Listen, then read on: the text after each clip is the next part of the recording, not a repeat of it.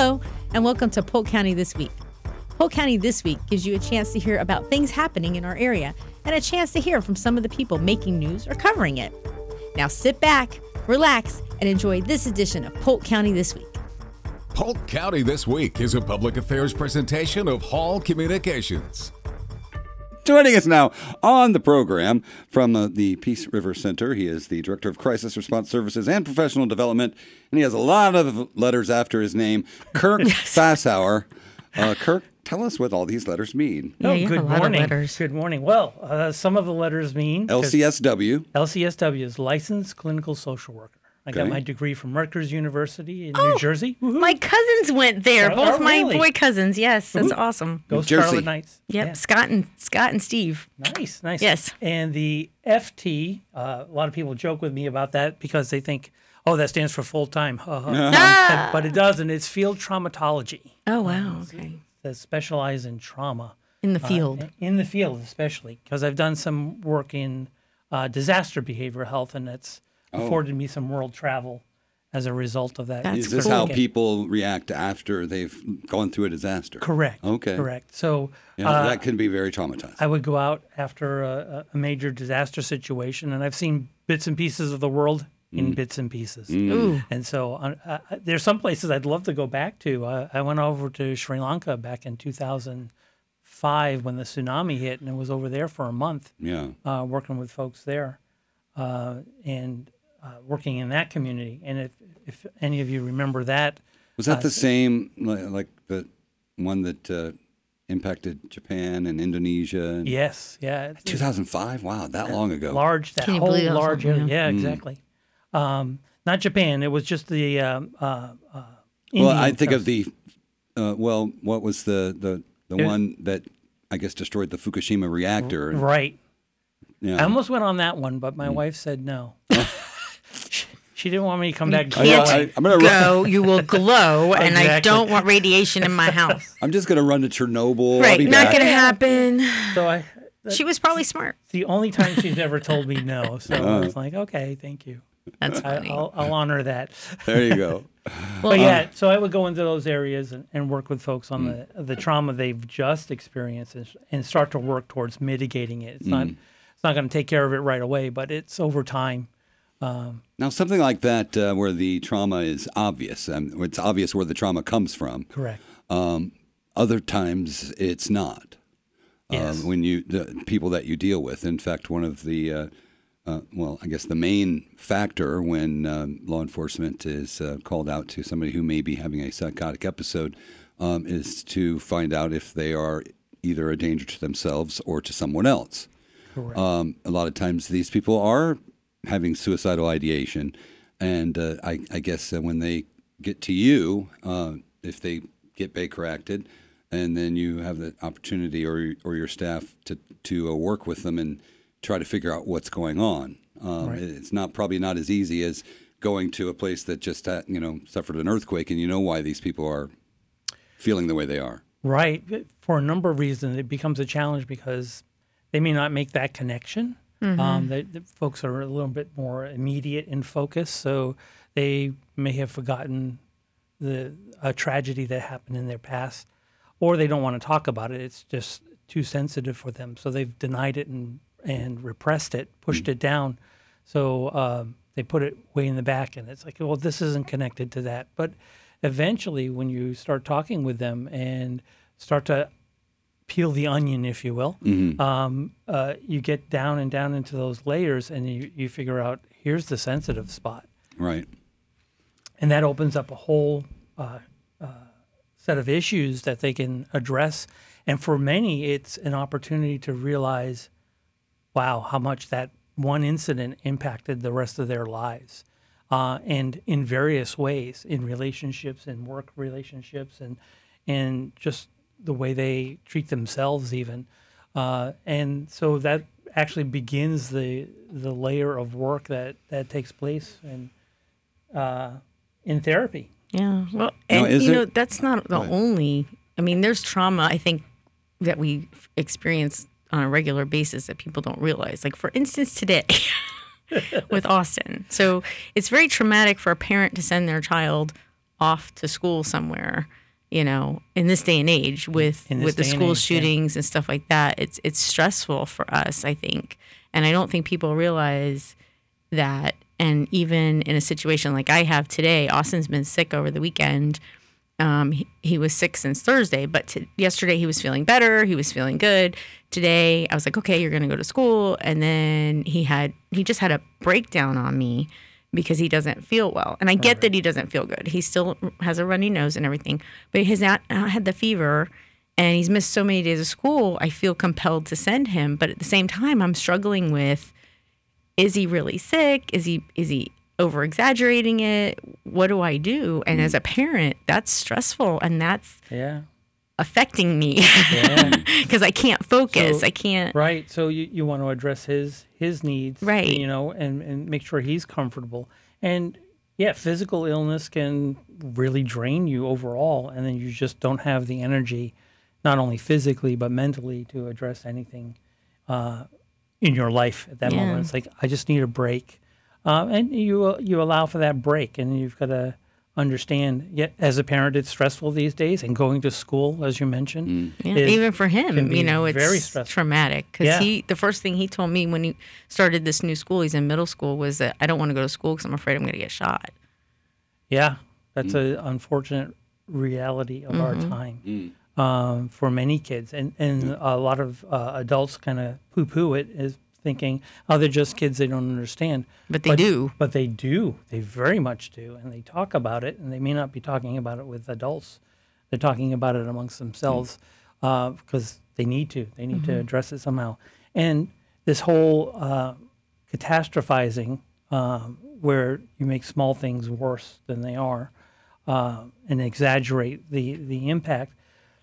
This is this is something that they see on the news day in mm-hmm. and day out because we're hearing lots and lots about shootings in mm. general. Right. Um, and so that creates additional stress. And then you're sending them off from their safe place, which is mm-hmm. home, to a place that's not so safe anymore. And so that creates additional worry. And then mm. that impacts grades and uh, socialization and how they interact with teachers. Mm-hmm. And that comes out in behavioral ways. They, they scream, they yell, they throw things, they, they uh, lash out physically even. Um, now, those are the ones that show it. The ones you also have to watch out for are the ones that keep it inside and don't talk about it and isolate from others um, and really disengage. yeah same thing with the officers that don't want to talk about it and they don't want to Right? address it and they got to peel back the onion Yeah. Yep, exactly. Well, all right. We're uh, talking with Kirk Fassauer from Peace River Center, and uh, it is your uh, monthly mental health checkup. Thank you for tuning in. Len and Lorianne here with you, and we're here with uh, Kirk Fassauer from the Peace River Center. He is the Director of Crisis Response Services and uh, Professional Development.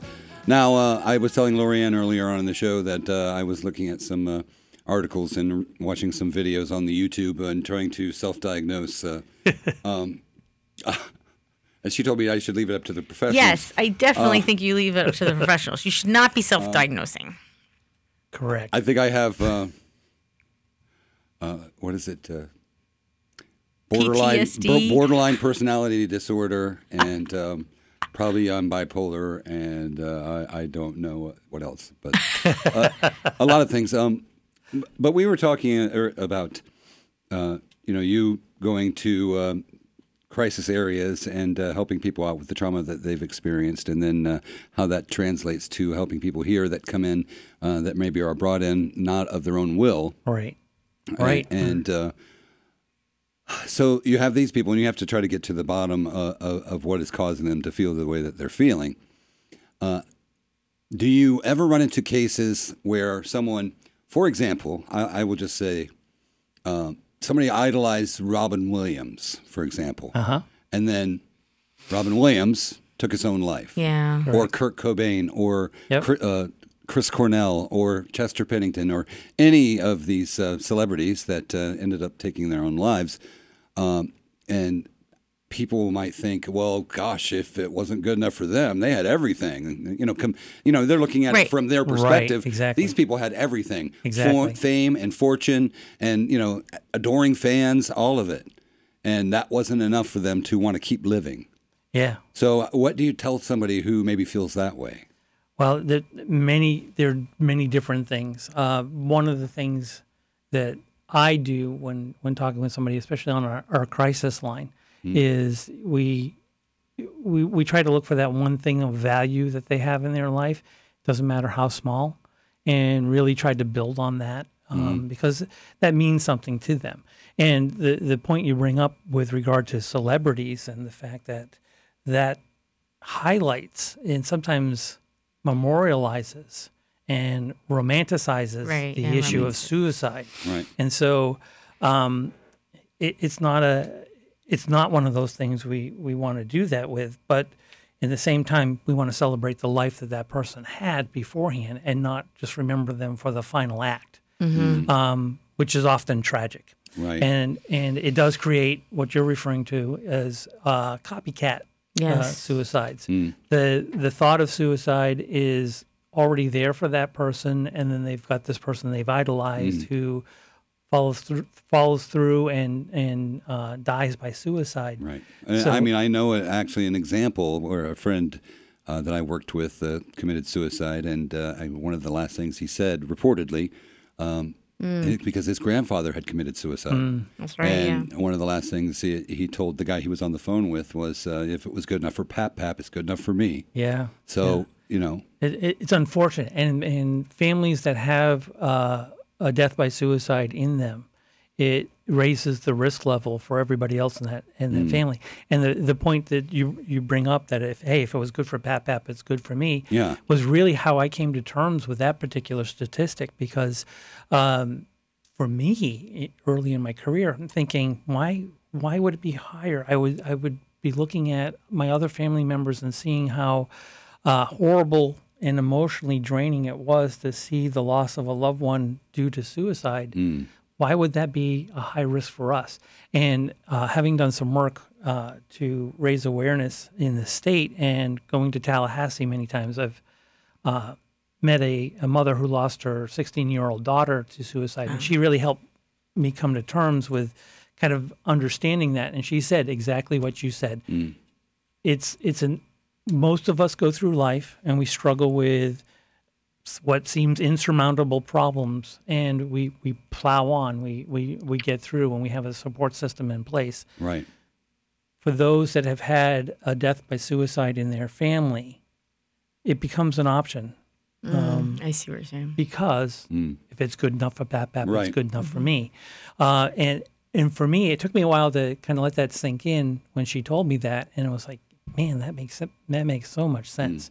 Um, and so when you've got an idolization of a celebrity who goes down that road and dies by suicide, it then creates the permission, if you will, Right. um, that uh, this is okay. It's okay. It's an option. It's an option. Yeah. Yeah, it opens Um, the window. For a lot of us, that's not an option. We don't even We don't even think of it. Right. Yeah, correct, I correct. And if it's already there, it's it's there. Right. And so one of the myths about suicide is that if you talk about it, it puts the idea in somebody's head, yeah. and that is Not the true. biggest myth of all. Some great information. It is very good to know. And uh, like like I said, every month we'll be uh, having this segment the second Monday of each month at 8 o'clock. Uh, uh, it's your mental health checkup. And Dr. Bruce Anderson from Florida Southern College also here. Uh, Dr. Bruce, uh, there are so uh, many things we could talk about. I know, I know. We were running running over them uh, during the break, and Yeah. I mean, conflict in the Middle East. Oh my gosh. Well, so much. Of course, uh, it's a the little speaker. More than that. Well, yeah, a lot more. is it? This I don't know. Arabs and Jews have been fighting for millennia. Um, actually, everybody has been Yeah. fighting Yeah. uh, for millennia, and that doesn't make this you know any less. No, a, I'm, I'm not uh, saying that. I'm just saying it. it I don't know. It, it That's a horrendous Yeah. event. Uh, this is an act of terror on on the you know on the scale of 9/11. Um, more so, uh, if you think of just in terms of the number of people who have died. Um, the, the the the the problematic aspect here, of course, is that you know if uh, the uh, Israeli state decides to crush Hamas, they are probably in a position where they're, you know, some of the hostages that have been taken are probably not going to make it. Uh, you have a humanitarian crisis in Gaza of people that are not connected to Hamas that are trying to live their little lives over there. Civilians, yeah. And, um, you know, the hospitals are shutting down because they don't have uh, And any shut supplies. down the power. But you have to you have to seal the place up because you know the you know it, you you can't let you can't let Hamas out of there again. I mean, I don't know. I went to a uh, an event here in Lakeland last night that I think was uh, you know was was really positive, and it was over at Temple Emanuel. Uh, Rabbi Goldstein had put together a uh, an event. Clergy from all over the county were there. Um, a lot of politicians were there, of course, as they always show up for these things. Oh yeah. But the thing that really impressed me was just the, the number of, you know, just Lakelanders that turned up to say, hey, you know, we, we, we are we are supporting you. We understand your pain. We understand what's going on here. Um, and we may not understand it in the deep way that you must, but um, we're, we're here to, uh, to, to lend a hand and to be there for you. So, Well, and they face an impossible. I mean, the, the Israelis anyway face uh, impossible choices in a lot of cases because uh, the terrorists are using civilians as like human, Human shields, and yes, you they, know. they always have. Uh, Hamas is, uh, you know, the the whole thing was was was surprising. I think to somebody in my position, and certainly to the Israelis, uh, because Hamas had been in uh, a, a series of negotiations with the Israelis for easing off on some, you know, some of the uh, more restrictive.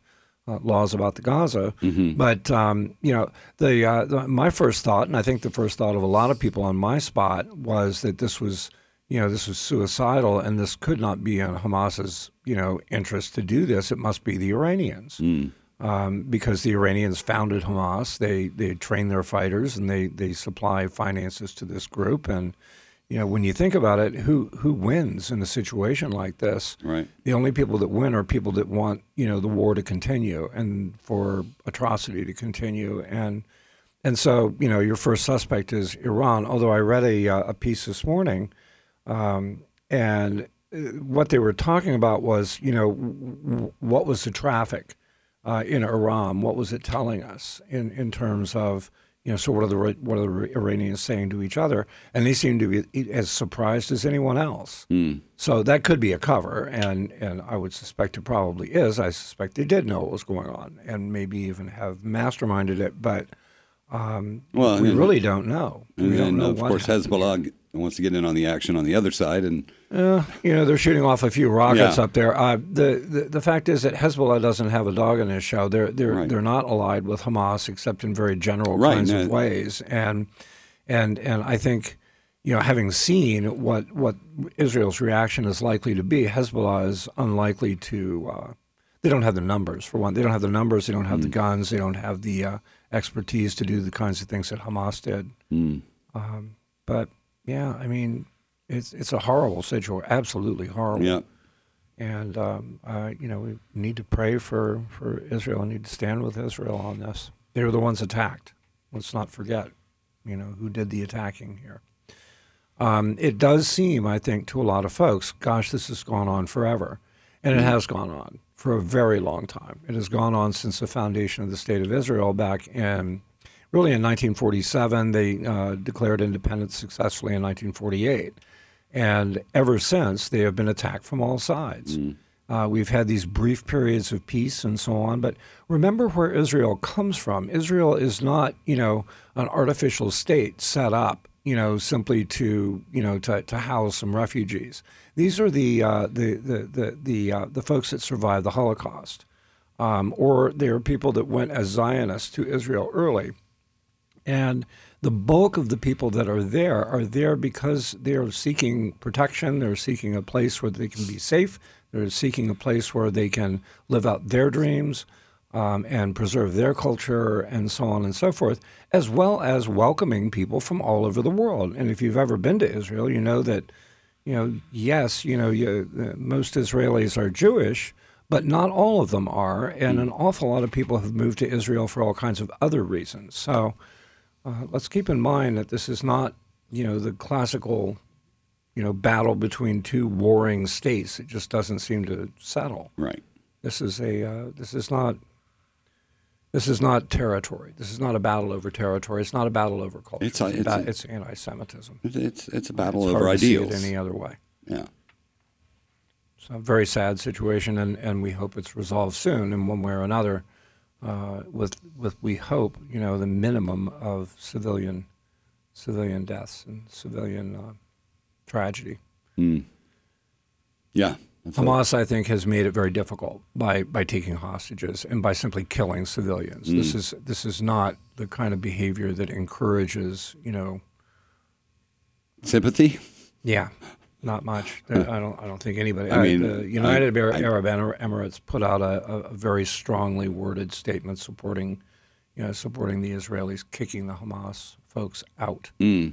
Uh, Saudi Arabia hasn't had anything to say, and of course the Iranians are saying whatever they usually say. But Right.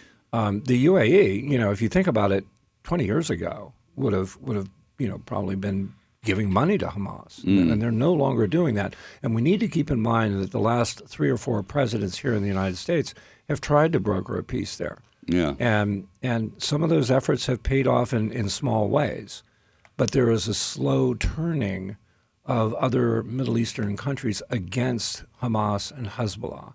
And so you're seeing the Lebanese are not involved here.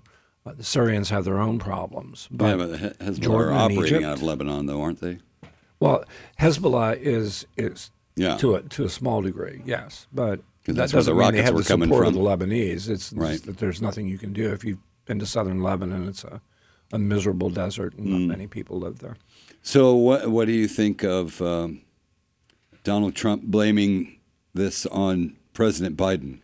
Well, I, I think he misses the point.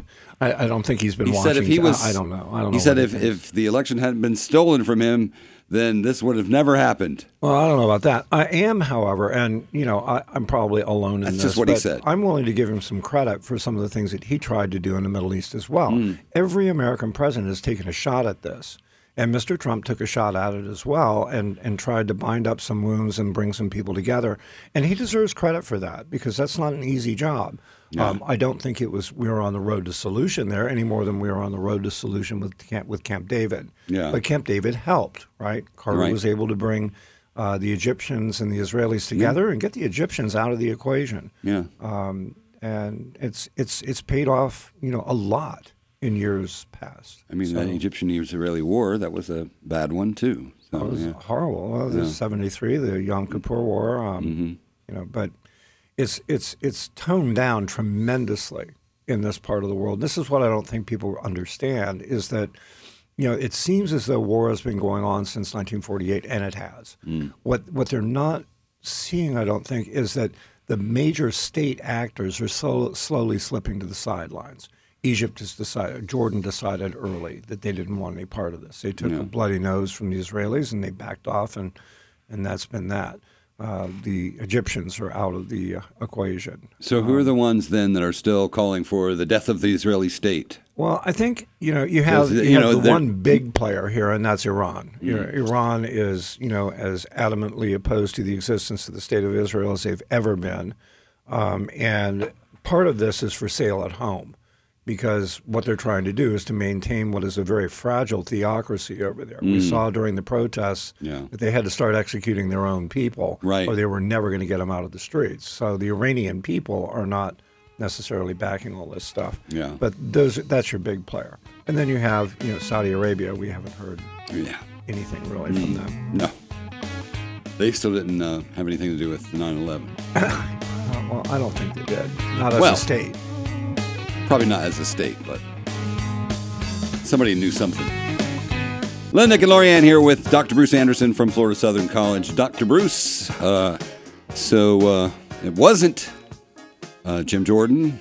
It was Nope. uh, Scalise, who uh, Yeah, Steve Scalise. is nominated to be the next uh, Speaker of the House, to be the next third in line to the presidency. Uh, apparently, he does not have the votes to pass a House, uh, a floor vote. Well, we'll see. Um, you know, this is one of these things that takes negotiation. Um, Jim Jordan has come down very nicely on on Steve's side and Yeah. said, you know, I didn't make it, and so we need to vote for Scalise, and let's get things back to back to moving here. But the Um, people who were supporting Jordan, some of them are saying, nope, Well, here's the thing. If they it. don't, and we don't have a speaker, then we don't have a house. Mm. And so something's got to happen here, or if nothing happens, nothing will happen. And that means that all those budget bills that need to go through, it's the equivalent of a government shutdown. You have, Mm-hmm. Yeah. I think it's now 32 days to uh, to close on, you know, a new patch over. It's something like that. Yeah, it And was you can't do 45 that days without a uh, speaker. when they passed it. Yeah. Yeah, you can't do it without a speaker. You can't do it without the House in operation, and that takes a speaker and a, an operating and functioning rules committee. Um, the thing about Scalise is, you know, a lot of Democrats are complaining that he's so conservative, and so well, he is conservative. But um, the bottom line is that Scalise is a uh, is dedicated to the institution of the House of Representatives in ways that. Um, that uh, Mr. Gaetz and some of these other bomb throwers are not. And and should Scalise uh, make it as Speaker, he will not go in cutting deals with those folks. Um, in the end, you know, somebody may have to reach across the aisle and drag in a few Democrats and get this done. Uh, well, it's in the interest of the Democratic Party also when you Yeah. come right down to it. Well, it, I mean, it just gets me because it seems like there's so much stuff that goes on that has really nothing to do with governing, It does. Well, it has nothing to do with the uh, with governing, with, with taking care of uh, No, your you're right. constituents, with uh, doing what your people sent you there to do. Yeah, you're right. You're absolutely right. This is game playing, and it's game playing on a scale that we simply can't afford. Um, but what it's going to take is some compromise, I think, across the aisle. Yeah. And and Scalise could, you know, he's a realistic guy. He's a pragmatist in many ways, although very conservative. And you know whether or not you know progressives in the Democratic Party will allow their partisans that are toward the center to move toward you know some sort of an agreement. I, I don't know. But if that's what it takes, that's what it takes. You know, Yeah. you can't let six, seven people keep you from functioning as a government. That's absurd. Well, I think you told me that it took uh, 15 votes for McCarthy to be approved. It took 15 iterations of the House vote. Yes. Yeah. it took him 15 times casting ballots to elect him, and each So this could- time he could backed farther and farther and farther into a corner, Mm. where he was basically saying, "Well, if you don't like me, you can fire me at any time," and that's what they did. Yeah. And it was in the hands of basically six people. That's an absurd. See, how does that help? I mean, how does that even work, though, Well, there- when it's a there are- majority rules type situation? Well, because they, they didn't have a majority. Mm. They didn't have a majority. They only have a five seat margin, right, as a majority in the House. And that means that, I Also found it very interesting that uh, all of the Democrats uh, voted with the furthest right Republicans. well, that's because they were also irritated with, uh, with McCarthy. Uh, Mm. McCarthy had done them no favors and did not move to try and come to a compromise. Mm. He was trying to show the people on his right that he was uncompromising and working with Democrats. Although the last patch over was passed with Democratic and Republican votes. Yeah. um, I, you know, I, I don't get it. You know, this this beating of the chest, you know, by some of these men is just absurd. Yeah. I don't get it. I don't get it. For 334 million people in this country, 435 members of the House, Yeah. 100 members of the Senate, and you're letting six people run this country? Well, I, I just thought it was ironic that uh, Matt Gaetz uh, blamed McCarthy for working with the Democrats, but he, he couldn't have got McCarthy out had he not worked with the Democrats. Had he not worked with the Democrats, yeah. Right? No, that's true. Absolutely. Ironic, isn't it? Ugh, ugly. Thank you very much for being with us. You Uh, bet. Dr. Bruce, we appreciate you. We appreciate you. This is a great place. Hello, and here's what's happening around Central Florida. The Polk Museum of Art is pleased to announce the opening of its latest exhibition, Remembering Vilna, the Holocaust and the Art of Samuel Bak. The exhibit's on view now through January 7th, 2024. Featuring nearly 30 paintings in the museum's Dorothy Jenkins Gallery, this powerful exhibition uses Bak's personal history as a child of the Holocaust as a jumping off point to explore universal themes of conflict, resilience, and hope, the consequences of prejudice and persecution, and the necessity of preserving historical memory for future generations. Bak's early life was marked by the trauma of Soviet and Nazi occupation of his hometown and his experiences in the Vilna ghetto, forced labor camps, and hiding in a convent to escape discovery by the Nazis. Make sure you see this exhibition. It's now through January 7th at the Polk Museum of Art at Florida Southern College in the Dorothy Jenkins Gallery. The museum's at 800 Palmetto Street in Lakeland near the main branch library. And that's what's happening around Central Florida. And that wraps up this week's edition of the program. Thank you for tuning in and join us again next Sunday for Polk County This Week. Polk County This Week is a public affairs presentation of Hall Communications.